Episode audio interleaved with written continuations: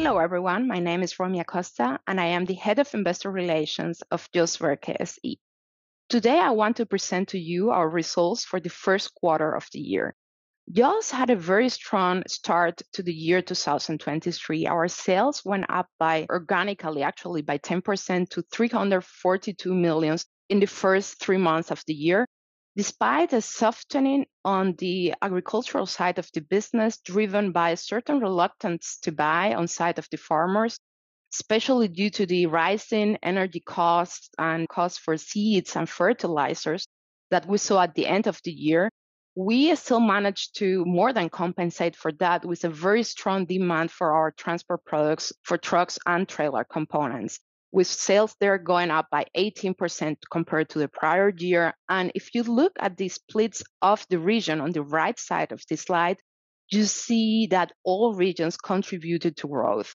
In Europe, we managed to grow 5% compared to prior year in the first quarter, in North America by 12%, continuing a very strong momentum that we already saw in the prior year.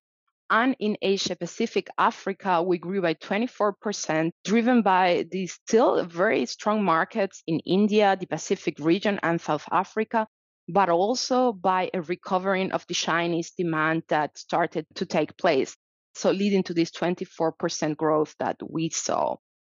On the bottom side of the slide, on the left side, you see that adjusted EBIT grew even stronger than sales by almost 16% compared to the prior year, and adjusted EBIT margin went up by 60 basis points from 11.0% to 11.6%. And, and here you see also the splits of the regions. In Europe, we are still being affected by the increase in costs, especially energy and also raw materials, but we are seeing an improvement compared to the prior year, and especially compared to the development that we had seen in Q3 and Q4. Europe is now with margins of 8.5%, starting to go back into the right track. North America continues to be very strong, driven by very high operational leverage, efficiency increases, and margins went up from 8.6% uh, in Q1 22 to 10.5 in the first quarter of this year.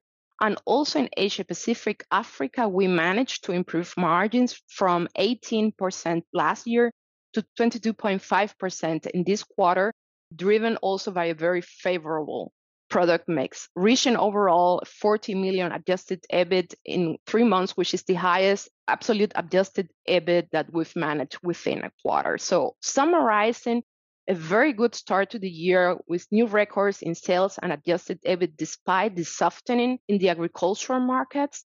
This was driven mostly by very strong demand for trucks, the recovery of the Chinese market, as well as the continued high demand in North America.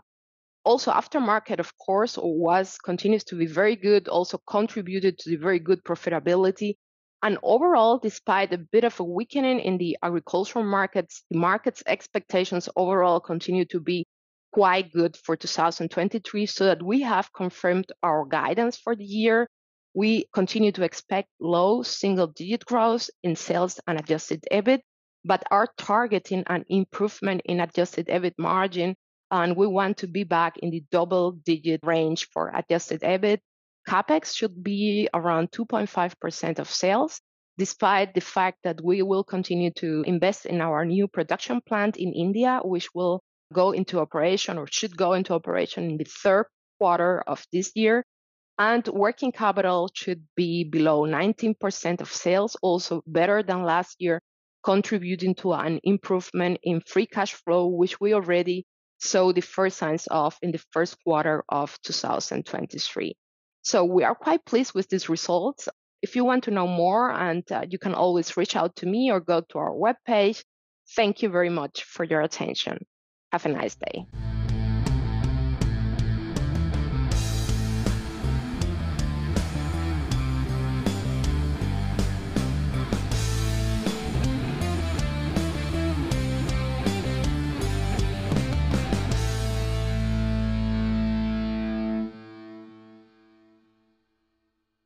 Disclaimer.